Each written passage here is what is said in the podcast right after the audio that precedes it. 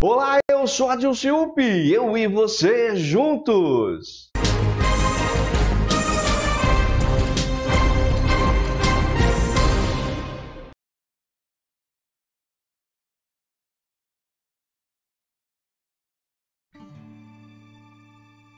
Conforme já mencionado, nós temos aí 7 cartas, 7 selos, 7 trombetas e 7 taças. Os períodos, em alguns momentos, se coincidem, né, e são apresentados aí separadamente, possivelmente para clarificar melhor cada grupo, porque o livro de Apocalipse nós sabemos que tem aí muita simbologia. Ao longo de nossa apresentação, nós vamos aí falar das cartas, e aí nós vamos incluí-la, né, ao tema de acordo com a apresentação, conforme solicitado. Nós vamos falar bastante aí dos selos, um pouco das trombetas e também das taças. As cartas, elas foram direcionadas às igrejas que existiam na época. Inclusive, o livro de Apocalipse, né? Jesus Cristo pediu para o apóstolo Paulo escrever e também enviar o livro completo às igrejas. E no dia do Senhor, achei-me exaltado no espírito, quando ouvi atrás de mim uma voz forte, como o som de trombeta, que dizia: escreve um livro, o que vês, e envia-o a estas 7 igrejas, Éfeso, Esmirna, Bérgamo, e Tiatira, Sardes, Filadélfia e Laodiceia. Reforçamos que o livro possui muita simbologia e tentamos não entrar no mérito das diversas interpretações da escatologia. Primeiro selo, Cavalo Branco. Observei quando o cordeiro abriu o primeiro dos 7 selos. Então ouvi um dos seres viventes dizer com voz de trovão: venha! Olhei e diante de mim estava um cavalo branco. Seu cavaleiro empunhava um arco e foi-lhe dada uma coroa. Ele cavalgava como vencedor, determinado a vencer. O primeiro selo é o quê? O Cavaleiro Branco. Muitos dizem que é Jesus, né? O próprio Cristo. Outros dizem que é o anticristo. Olha o extremo. Alguns dizem que é o Evangelho, entre outras interpretações. Eu acredito que é o Espírito Santo, né, já que se trata de um cavaleiro branco, um cavaleiro vitorioso, e o cavaleiro, a cor branca, era acreditada aos salvos e também a Jesus Cristo. No próprio livro de Apocalipse, nós vamos ver aí um cavalo branco quando for falar de Jesus Cristo. Jesus Cristo estava abrindo os selos, então não poderia ser ele, né? Cristo, ele já estava ressuscitado nesse momento, já estava nos céus, né? E o Espírito Santo só veio depois da ascensão de Cristo, né? No dia do Pentecostes, nós sabemos. Quando então Jesus Cristo, né, pôde abrir o livro. Então observei na mão direita daquele que está sentado no trono um livro de forma de rolo, escrito de ambos os lados e selado com 7 selos. Vi também um anjo forte que proclamava em grande voz: quem é digno de abrir o livro e de lhe romper os selos? No entanto, não havia ninguém, nem no céu, nem na terra, nem debaixo da terra, que pudesse abrir o livro, ou ao menos olhar para ele. Eu chorava muito, porque não se encontrou ninguém que fosse digno de abrir o livro e de olhar para ele. Então, um dos anciões consolou-me, afirmando: não chore, pois o leão da tribo de Judá, a raiz de Davi, venceu para abrir o livro e romper os 7 selos. Perceba que antes de Cristo não havia ninguém com legitimidade para abrir o livro, nem para olhar para ele. A partir da vitória de Cristo na cruz e a ascensão aos céus, o livro pôde ser aberto, selo por selo. Cristo estando no céu, o Espírito Santo veio à terra para cumprir o seu propósito. Quando ele vier, convencerá o mundo do pecado, da justiça e do juízo. As 7 igrejas, né, quando das cartas, elas já tinham a companhia do Espírito Santo. Afinal, as cartas foram escritas aí no ano de 93 depois de Cristo, né, aproximadamente. Mas quando a gente analisa as cartas, a gente vai ver que o teor daquelas cartas são bem atuais.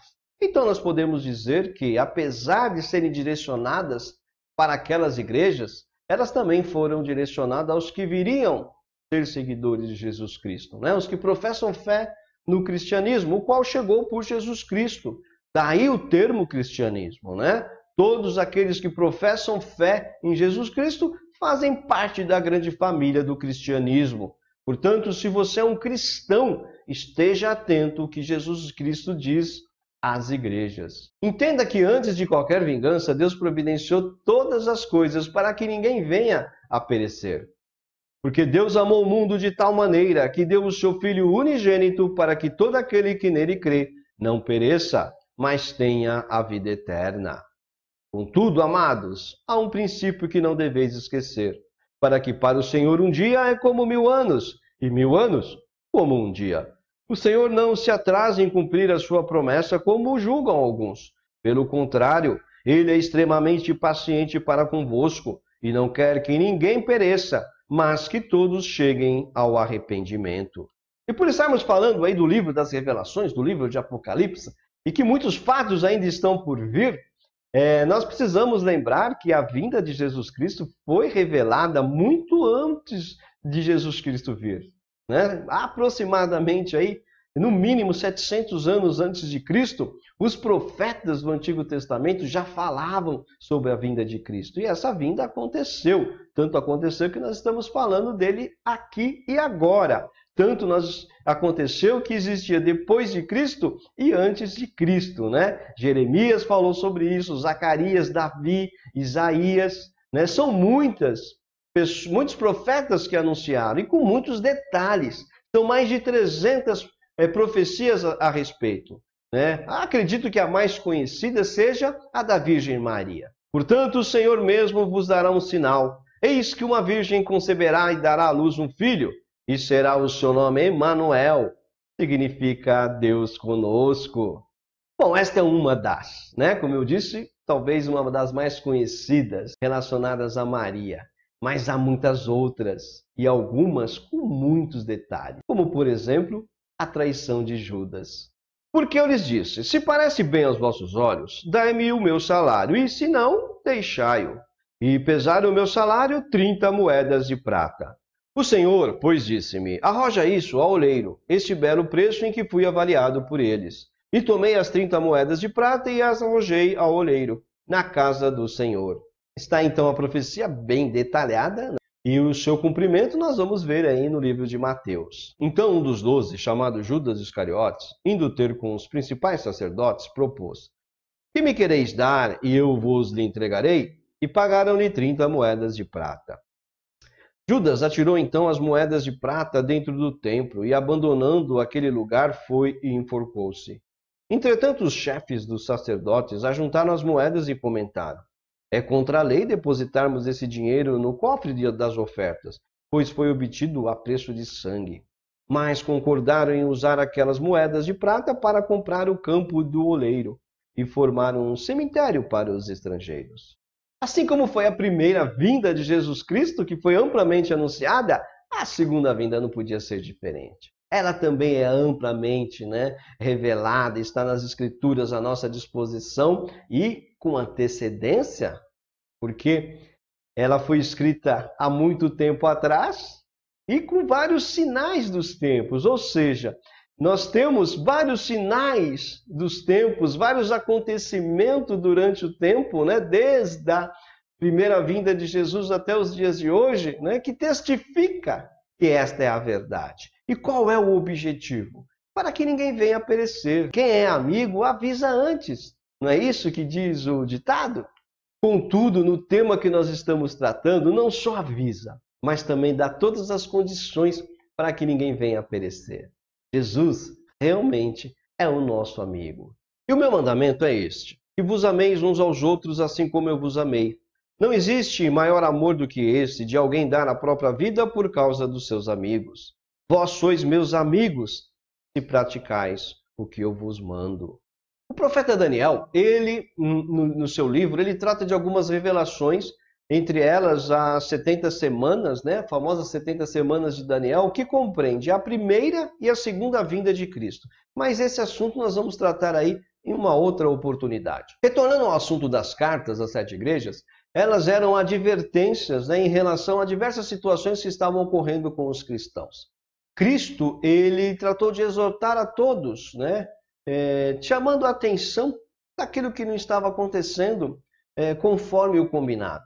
Para não perecer, as igrejas precisavam seguir alguns princípios até o fim, né? Assim como nós devemos seguir durante todas as nossas jornadas alguns princípios em relação a Jesus Cristo. Nós não podemos vacilar, não é só durante um tempo, é durante todo o tempo para que então a gente venha a ser considerados vitoriosos.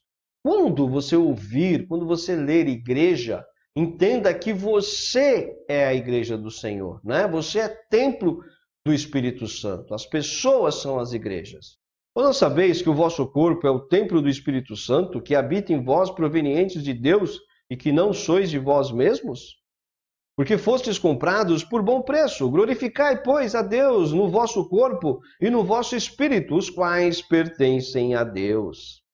As cartas às igrejas não tinham somente advertências. Cristo fez questão de frisar as boas ações de algumas das igrejas, não todas, né?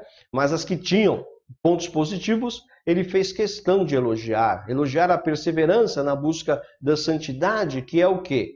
A verdade, né? A obediência à verdade de Jesus Cristo. Seguir a paz com todos e a santificação, sem a qual ninguém verá o Senhor. Nós temos então que buscar diariamente a paz e a santificação para que então nós possamos estar com o Senhor. Saiba que a santificação ela é um processo, é diário. Dia a dia você vai crescendo em santificação. O conteúdo das 7 cartas, tanto as ações positivas como as negativas, né? Elas tiveram na época e têm até hoje o intuito de ensinar o caminho para nós sairmos vitoriosos. É esse que é o objetivo, né? Então, saindo vitoriosos, nós vamos receber o selo de pertencimento ao Deus Pai, o selo de filho. Ao anjo em Laodiceia escreve: assim declara o Amém, a testemunha fiel e verdadeira, o soberano da criação de Deus. Conheço as tuas obras, sei que não és frio nem quente, antes fosse frio ou quente. E por este motivo, porque és morno, não és frio nem quente, estou a ponto de vomitar-te da minha boca. E ainda dizes: estou rico, conquistei muitas riquezas e não preciso de mais nada. Contudo, não reconheces que és miserável, digno de compaixão, pobre, cego e que estás nus. Portanto, ofereço-te este conselho: adquire de mim ouro refinado no fogo, a fim de que te enriqueças, roupas brancas para que possas cobrir tua vergonhosa nudez, e compra o melhor colírio para que ao ungir os teus olhos possas enxergar claramente. Eu repreendo e corrijo a todos quantos amo, depois diligente e arrepende-te. Eis que estou à porta e bato. Se alguém ouvir a minha voz e abrir a porta, entrarei em sua casa e cearei com ele, e ele comigo. Ao vencedor eu lhe concederei que se assente comigo no meu trono, assim como eu venci e me assentei com meu Pai no seu trono. Aquele que tem ouvidos, compreenda o que o Espírito revela às igrejas. Esta é a carta à igreja em Laodiceia, a última das 7 cartas. Temos várias advertências a esta igreja. Laodiceia era uma cidade muito rica, tinha bancos, escola de medicina e uma bela indústria. Porém, estavam negligenciando a santidade. Perceba que a situação daquela igreja estava tão contaminada que mais parecia as águas da cidade, que apesar de toda a riqueza, tinha sérios problemas com fontes de água potável. A cidade sofria com o abastecimento de água potável e com a principal fonte, a fonte de água viva. No último dia, o mais solene dia da festa, Jesus colocou-se em pé e clamou em pranto: se alguém tem sede, deixai-o vir a mim para que beba. Aquele que crê em mim, como diz a Escritura, do seu interior fluirão rios de água viva. Nesta passagem, Jesus Cristo está falando do Espírito Santo, que viria no dia do Pentecostes, né? O possível cavalo branco do primeiro selo. O possível no sentido de ser o cavalo branco, né? Como nós já falamos, possivelmente seja. Mas nós temos a certeza da promessa do Espírito Santo cumprida no Pentecostes. Então você tem à sua disposição rios de água viva. O Espírito Santo está à sua disposição desde o dia do Pentecostes. É isto mesmo. Então, se você ainda não tem o Espírito Santo, receba rios de água viva em você. A carta traz pelo menos 2 observações importantes. Estou a ponto de vomitar-te da minha boca. E ainda dizes: estou rico, conquistei muitas riquezas e não preciso de mais nada. Contudo, não reconheces que és miserável, digno de compaixão, pobre, cego e que está nu. Portanto, ofereço-te este conselho: adquire de mim ouro refinado no fogo, a fim de que te enriqueças, roupas brancas, para que possas cobrir a tua vergonhosa nudez, e compra o melhor colírio, para que, ao ungir os teus olhos, possas enxergar claramente. Eu repreendo e corrijo a todos quantos amo. Sê, pois, diligente e arrepende-te. O vomitar, ele é um basta, ele é um chega, né? Não dá mais para suportar tanto erro, é estar no limite. Todos nós temos o nosso limite, não é mesmo? Sabe aquela gotinha d'água que nós falamos? Né? A pessoa se ira e às vezes aquela gota d'água até é um pequeno, perto de tanto aquilo que aconteceu com você. E as pessoas só de repente olharam a gota d'água e falam, puxa, a pessoa chutou o pau da barraca por causa disso? Não, a gota d'água passou o limite, você já estava no seu limite. Então, uma gotinha só foi suficiente para você se irar. Deus não é diferente. Deus também tem o seu limite. Todavia, ele é longânimo. Nós estamos no tempo da oportunidade. E veja que ele finalizou a carta dizendo o quê? Que ele repreende a quem ele ama. Então, por mais que aquela igreja estivesse errando, ele estava repreendendo aquela igreja, ele estava exortando aquela igreja. Ele deu o cuidado, né, de revelar, de escrever, pedir para escrever uma carta para aquela igreja. Ele estava no tempo da longanimidade, ele está no tempo hoje da longanimidade, ele está no tempo da oportunidade. Ainda não chegou o limite do Senhor, mas vai chegar. Então, aceite a correção do Senhor. Se Ele está te corrigindo, se Ele está te exortando, é porque Ele te ama. Aceite o tempo da oportunidade. Aceite e corrija-se diante dessa repreensão do Senhor. Não seja como muitos que ficam questionando e zombando. O que aconteceu com a promessa da sua vinda? Aproveite e se arrependa hoje. Hoje, arrependa-se da sua incredulidade antes que chegue o dia da vingança do Senhor. Os selos estão sendo abertos. E lembre-se, o primeiro selo é o cavalo branco e ele veio para vencer, assim como você também veio para vencer.